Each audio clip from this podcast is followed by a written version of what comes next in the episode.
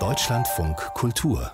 Religionen in den letzten Jahrzehnten ist es ja einigermaßen friedlich geworden zwischen den verschiedenen christlichen Konfessionen, zwischen den evangelischen Christen und den katholischen. Das war ja lange nicht so. Es wurden schlimme Kriege geführt. Die Reformation hat auch eine Blutspur in die Geschichtsbücher geschrieben. Aber vor drei Jahren haben wir 500 Jahre Reformation gefeiert.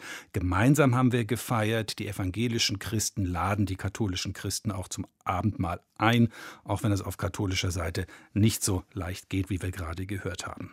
Aber gehen wir nochmal zurück in die Zeit der Abspaltung. Der Papst brauchte Geld, dann gab es den Ablasshandel, der Zugang zum Paradies, der wurde käuflich und das war eben auch ganz in der Nähe von Martin Luther ganz üblich. Von Wittenberg nach Jüterburg ist es gar nicht so weit. In Jüterburg lebte vor 500 Jahren der Dominikanermönch Johann Tetzel. Und von dem ist der Spruch überliefert, sobald der Heller im Kasten klingt, die Seele in den Himmel springt. Diesen Kasten, den kann man sich auch heute noch ansehen. Peter Kaiser war bei der Nikolai-Gemeinde mit dieser sehr besonderen Geschichte.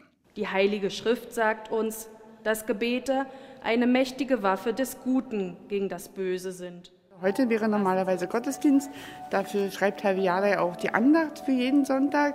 Und es kommen pünktlich um 10 Uhr auch Besucher die dann am Gottesdienst, am Radiogottesdienst daran teilnehmen. Sagt Gemeindemitglied Siglinde Specht, die die St. Nikolaikirche im brandenburgischen Jüterbock von 10 bis 12 Uhr für Besucher offen hält, die in der Kirche sitzend dem Radiogottesdienst lauschen. Denn wegen Corona gibt es an diesem Märzsonntag keinen Präsenzgottesdienst.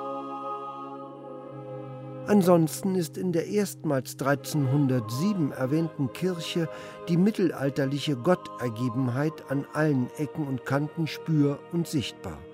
Ein filigranes gotisches Sakramentshaus erhebt sich neben dem Altar, man geht über Grabplatten, auf denen die mittelalterliche Schrift oft längst verblasst ist, hunderte Jahre alte Erlöserfiguren liegen oder hängen in den Haupt- und Seitenschiffen, auch die Bänke für die Gläubigen sind aus vorherigen Jahrhunderten.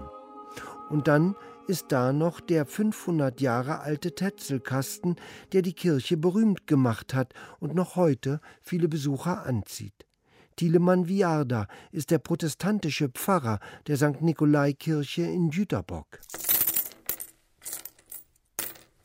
Das hängt sicher damit zusammen, dass die Menschen mitbekommen haben, dass Jüterbock eben die Tetzelstadt ist und dass letzten Endes die Reformation daraus entstanden ist, dass Martin Luther in Wittenberg gehört hat, dass Tetzel in Jüterbock tätig war und die Leute mit Ablasshandel davon überzeugt hat, Geld zu geben für ihr Seelenheil. Der Kasten ist riesig, grauschwarz mit schwerem Eisenbeschlag und heute nicht mehr zu öffnen. Pferde müssen ihn damals, als er voller Münzen war, gezogen haben. Der Kasten-Namensgeber, der Dominikanermönch Johann Tetzel, betrieb zwar einen schwunghaften Handel mit Ablassbriefen, also Briefen, mit denen man sich gegen klingende Münze von Sünden freikaufen konnte, um so doch noch in den Himmel zu kommen und nicht ins ewige Fegefeuer.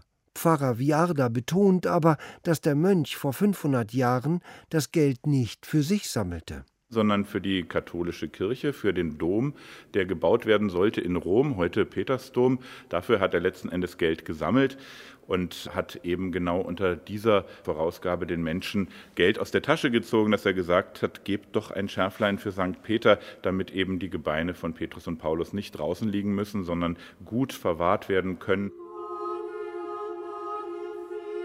Wenn das Geld im Kasten klingt, die Seele aus dem Fegefeuer springt. Johann Tetzel. Viele Legenden ranken sich um seine Person. Eines war er unbedingt, ideenreich. Auf der Basis von Angst vor dem jenseitigen Strafgericht schuf der Bad Guy der Reformationsgeschichte einen Handel mit Ablassbriefen, der heute so manchen Geschäftstreibenden mit Neid erfüllen würde.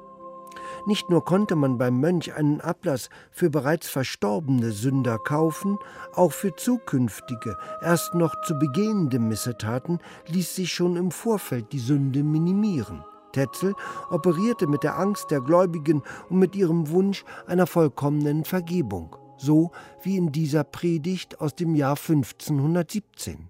Also was überlegst du? Was säumst du, dich zu bekehren? Bedenke, dass du auf dem tobenden Meer dieser Welt in so viel Sturm und Gefahr bist und nicht weißt, ob du zum Hafen des Heils kommst. Du sollst wissen, wer gebeichtet hat und Almosen in den Kasten legt, wie ihm der Beichtvater rät, der wird vollkommene Vergebung aller seiner Sünden haben den Gedanken, dass man Geld dafür gibt, dass man bei Gott besser dasteht, der ist natürlich theologisch völliger Humbug und auch Nonsens. Und das wird auch niemand mehr glauben, weder bei den Katholiken noch bei den Protestanten. Das bekannte Bild, das Johann Tetzel als fetten Dominikanermönch mit Geldbeutel zeigt, stimme nicht, meint Enno Büns, Professor für sächsische Landesgeschichte an der Universität Leipzig.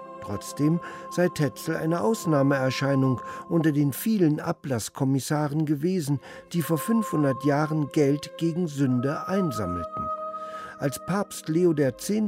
den Ablasshandel für den Neubau der römischen St. Peterskirche anschob, zahlte man etwa zwölf Goldgulden für den Ablass eines Mordes. Das entspricht heute der Summe von 2000 Euro.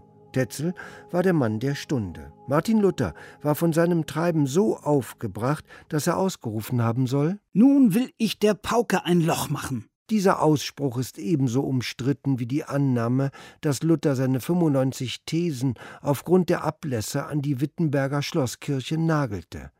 Der Kurie in Rom war es im folgenden Reformationsaufstand wichtiger zu besänftigen, also ließen sie Tetzel fallen. Und heute? Wir knüpfen natürlich immer wieder daran an, gerade in Jüterbock, diese Kirche predigt ja auch ein Stück für sich selber, auch in ihrer mittelalterlichen Gestalt, die sie doch sehr stark noch hat. Und das Thema, wie ist denn das eigentlich, ich als Mensch vor Gott, ich als Sünder, jetzt sage ich eben doch diesen Begriff, wie gehe ich damit um? Das ist ein Anknüpfungspunkt natürlich, zu sagen, da hat Tetzel einen Blick drauf gehabt und dieser Blick war, wir versuchen uns bei Gott gut zu machen, uns rauszukaufen.